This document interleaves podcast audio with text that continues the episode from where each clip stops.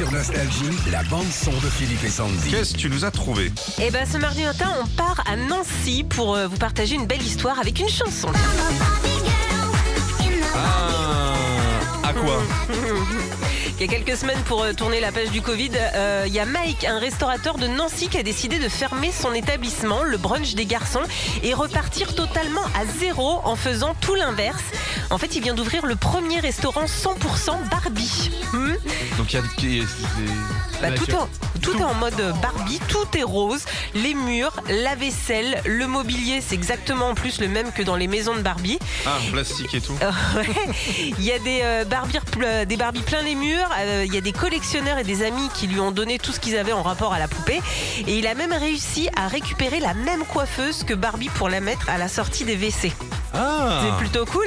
Alors tu peux venir de- déjeuner pour bruncher les week-ends et forcément bah, les plats ressemblent à tous ceux que Barbie prépare à Ken, ses amis, etc. Il y a des cupcakes, des muffins, des tartes, bref, on peut se régaler.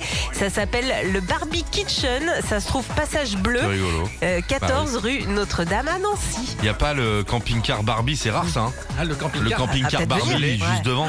Ouais. Enfin, je sais pas vous, mais moi quand j'étais môme, je les mettais vite tout nus, hein, les Barbies. hein. Je sais pas si le monsieur a prévu des activités de ce genre. Le Ken aussi, hein. Retrouvez Philippe et Sandy, 6h-9h sur Nostalgie.